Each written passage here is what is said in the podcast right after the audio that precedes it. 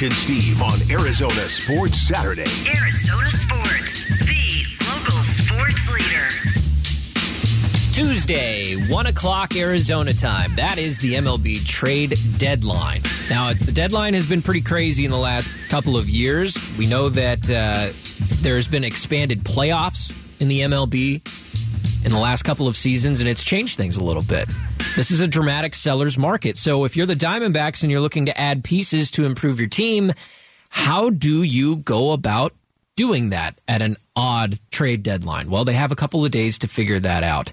Joining us now, uh, he's my co-host on the Ain't No Fang podcast. He covers the Diamondbacks at ArizonaSports.com. He's Alex Weiner. Thanks for being in with us, Alex. Absolutely. I finally got the uh, headphones situation figured out, and we're good to go. Hey, that's half the battle. Uh, follow him on Twitter too, because he's been doing a very good job of keeping us updated, specifically with the injury notes yesterday. At uh, Alex J Weiner, I believe, for the fans out there. Correct. I wasn't going to do the, the shameless plug, but you can No, feel no, free no. to go Mitch ahead. does that We're all the all about the shameless plugging here on this show, if none others. So, Um, le- uh, can we start here?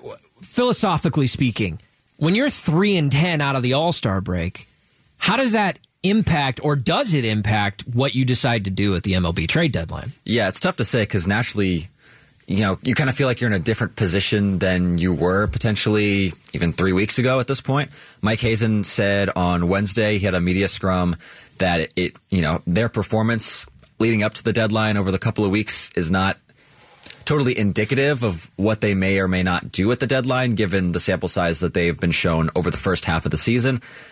Hazen kind of used the phrase like this team deserves, you know, you know their ability to improve it as opposed to kind of staying pat. But at the same time, I mean they're no longer in a playoff spot. The Dodgers have taken control of the division at this point. It's a much different situation with them, uh, and some of this regression, you know, some to the mean, some unfortunate, it's put them in a worse spot. So I, I don't know if it's going to impact them significantly, but maybe you're more or less likely to get somebody if you are going to make a trade that helps you down the road as opposed to a rental player who could maybe be more impactful now. I do think it's interesting that point you brought up of Hazen saying this team kind of deserves that, you know, that big addition piece or whatever it may be. But Mike Hazen at the same time also deserves a better performance out of his team right now. Like as we mentioned, three wins out of the All Star breaks, not doing you any favors, and they've now slipped below 500 against teams when they played them above 500. It's a very tricky spot, but at the same time, you have to think that they're still in it because the Marlins and the Giants have also been kind of scuffling out of the gate. Sure, yeah, though they're they're still in the thick of a wild card race, but something's going to have to give at some point. I mean, ultimately, the the last couple of weeks, a lot of different things have gone wrong. It's been as like a lack of sync. It's kind of been my uh, takeaway from it. You know, the pitching sometimes when they get a great night pitching, the offense isn't there. Right. Last night, Tommy Henry gets jumped on in the first inning, but then he throws five shutout innings to keep them alive, and they just cannot get the big break they need offensively, even though they got guys on base every single inning. The you know base running woes in Cincinnati were something that was uncharacteristic. Some defensive miscues that we've seen over the last few weeks have weren't there in the beginning of the season. So, it, and then of course, I'm sure you guys have hit on the bullpen a, a bunch of times over the last couple of weeks. So Oh, halfway. It's um, it's a lot of The different. bullpen's been getting hit on too, for what it's worth. it's a lot of different little stuff that's adding up to just a less clean product than we saw in the beginning of the year, and then some of their offensive players who were raking early are no longer doing so. So it, it's a lot of different stuff. So it's hard to pinpoint. Oh, if they fix the bullpen, the team will be saved. That could help, but it's not one solution or the other, really. Part of the difficulty of this trade deadline, or at least the way that things have shaken out so far, and it's still early, is that a lot of rental players have been exchanged. Not a ton of long term. Uh, the guys you're talking about that Hazen might want, you know, for a couple of seasons. Not a lot of those pieces have moved. Kendall Graveman's got a little bit of control. Uh, I think he's got two seasons left. Lance Lynn year, has yeah. a club option, but it's very expensive. So I don't know if the if they would even keep him in L.A.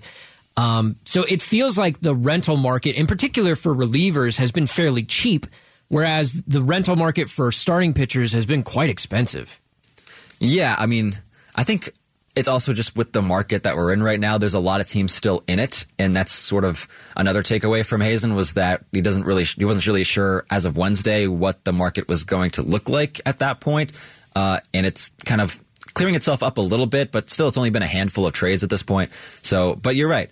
a lot of teams need pitching. A lot of teams need starting pitching.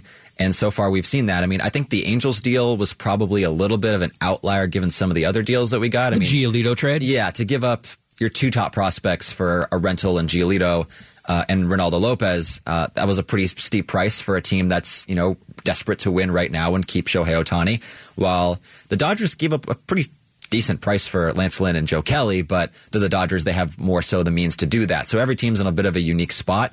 That doesn't necessarily mean the Dimebacks are going to follow that same exact blueprint, but uh, yeah, there's there's still plenty of rentals out there potentially. It's it's just going to be tricky to find what you're willing to give up for two months of a season that may not be like your ultimate chance to win a World Series anyway. That might be coming later. I just get frustrated though, and I know you two mentioned it on your Ain't No Thing podcast yesterday.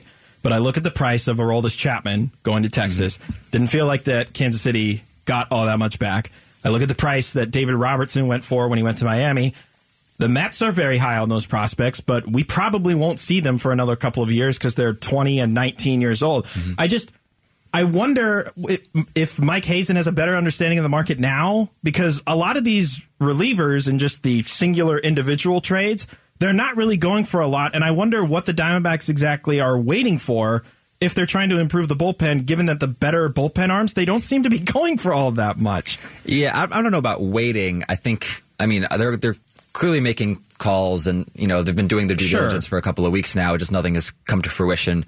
Um, but yeah, you're right. Some some of these bigger named relievers haven't been going for like the top three prospects in a system or something like that. Especially think- when they're rentals and especially when they're older. Do you think that maybe teams are trying to goat more out of the Diamondbacks because the Diamondbacks have a much more luscious pool of prospects to offer per se, whereas maybe like the Marlins don't necessarily have all that, or the Rangers don't necessarily have that same type of capital. Whereas if you look at the Diamondbacks, you could say, "Oh, but we really like this guy, and he's a top 100 prospect right now." Like I don't know. My two cents on that.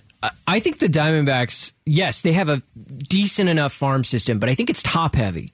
Yeah, you have is, a couple yeah. of super prospects and Jordan Lawlar, shortstop, Drew Jones in the outfield.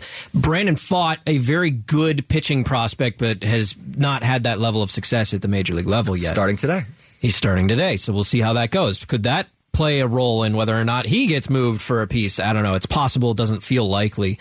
Um, so to answer your question, yeah, they have good pieces people should want. Any conversation around, I don't know, I'm just throwing out names, Marcus Stroman or a couple of weeks ago, like another starting pitcher of that caliber, Dylan Cease, they should have been asking about those guys. But I don't think that the Diamondbacks are in a position right now where they should be throwing those names into conversations for especially rental players, but maybe even not for bigger names. Yeah, I mean, and you guys mentioned off, you know, that you've been talking about David Bednar a lot, and that's Yeah. another one. He's a relief pitcher, not a starting pitcher. But if you're the Pirates, you're not dealing him if you're not getting one of those top two guys with so much control left. And back to Mitch's question, I think every team's trying to go to every other team at this point. True, But yeah. given the state of the D-backs farm system, I think Steve's right. It's definitely top heavy. There's some decent depth to it, but I, I'm not sure you're going to package together some of your kind of like, if you look at the top 30 on Pipeline, for example, some guys in the teens and get, you know, Mitch Keller or David Bednar or Eduardo Rodriguez at that point. I, I think teams going to want somebody from the top of that chain, and that's going to be kind of a difficult decision to make with the Diamondbacks, especially given where they have been in the second half and what their prospect is for competing for a championship this year compared to down the line.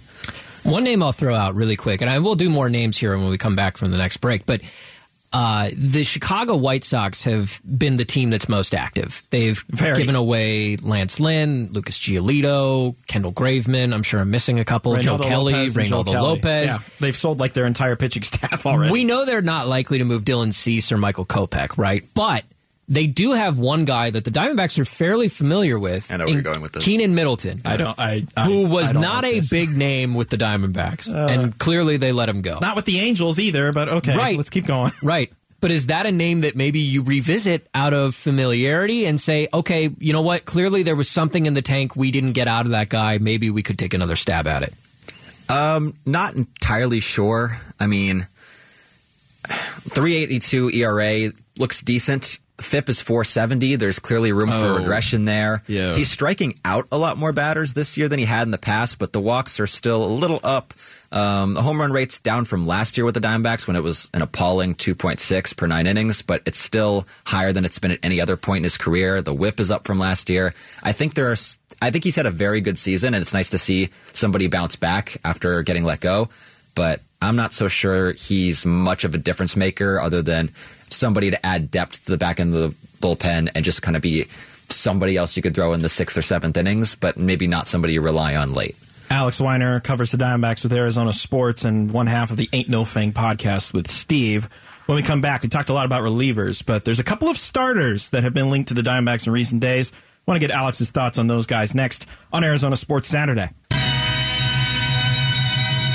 Mitch Feraldis, Steve Zinsmeister, Arizona Sports Saturday. Arizona Sports, the local sports leader.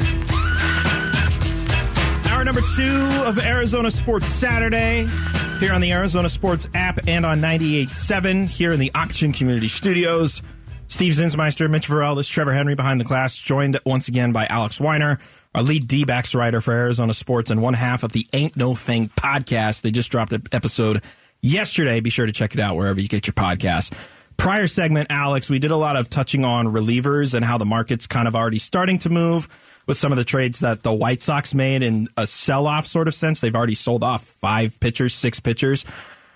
But the Diamondbacks need more than just relief help. They need starter help too. And I want to start with the one guy that's getting a lot of connection to the Diamondbacks right now, and that's left-handed Cardinals pitcher Jordan Montgomery. Uh, got another quality start yesterday, albeit in a loss, but he, he's got what I call like the Matt Cain problem, where he pitches really well, but his offense doesn't show up.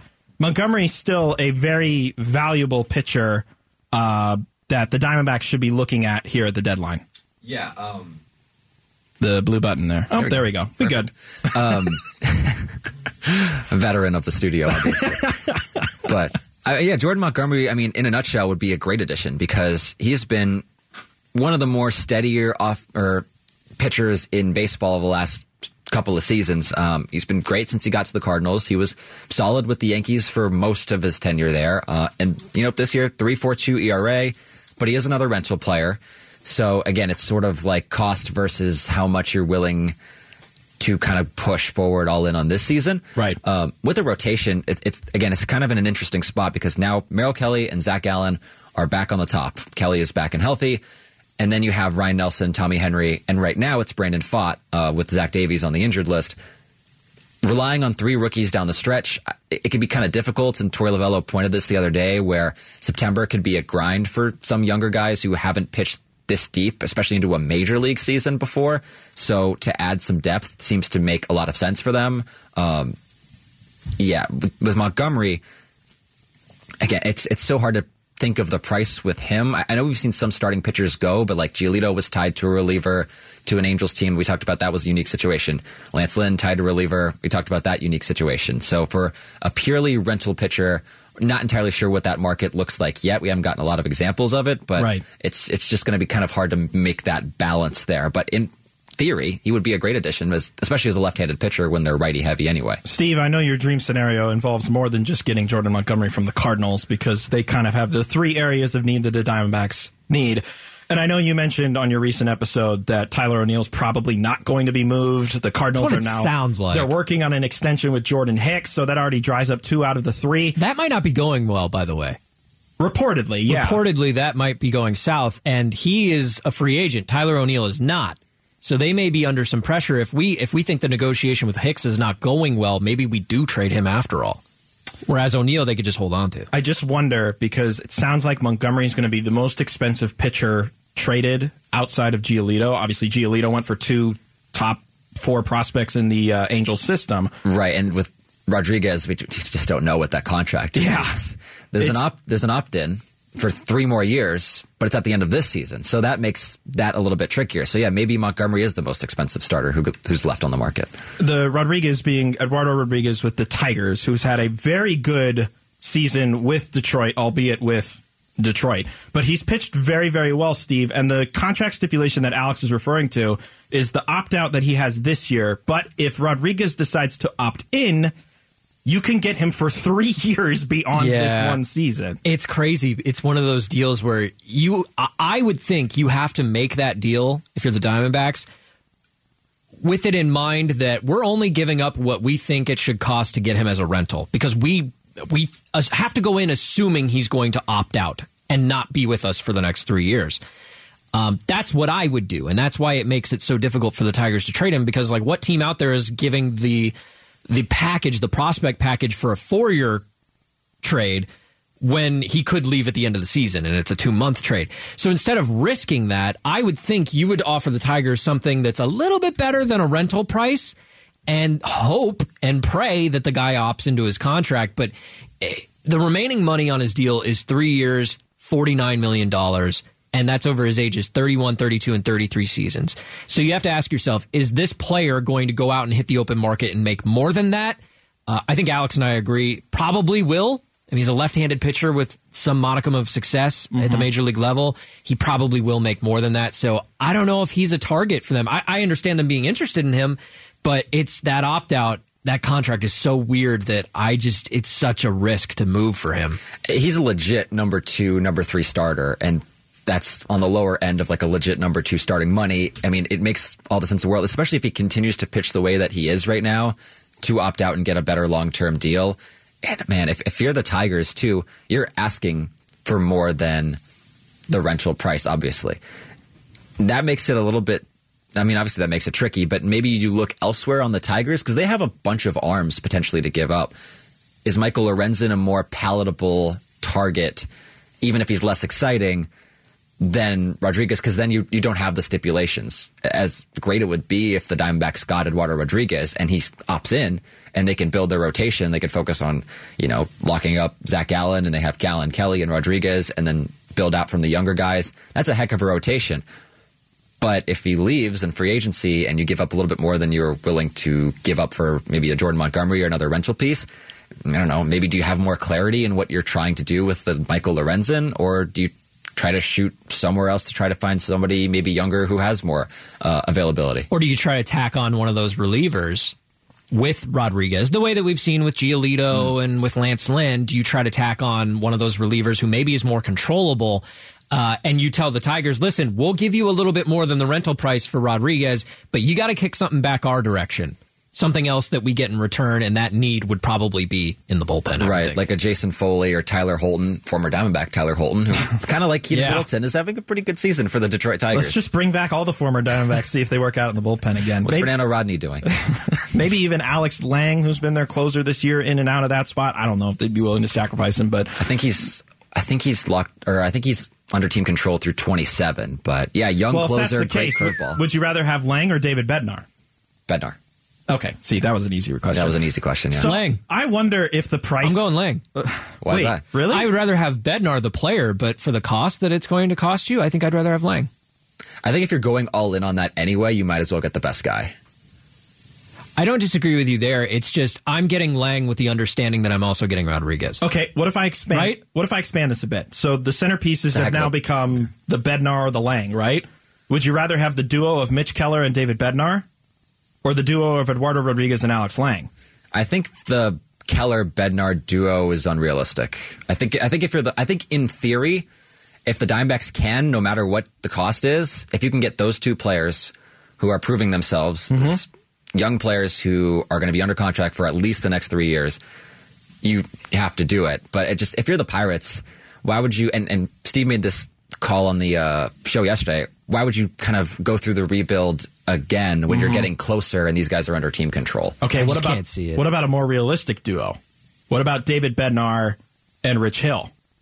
I don't want So you Rich get Hill. older but cheaper, but also left-handed, I think it's still expensive because you get Bednar. right? So I'm not particularly interested in Rich Hill. I mean, it's not just an ageist thing. um, it's, How dare you? Uh, I I don't see. It's nice if you get a lefty back. Like if you get Eduardo Rodriguez back, that's nice.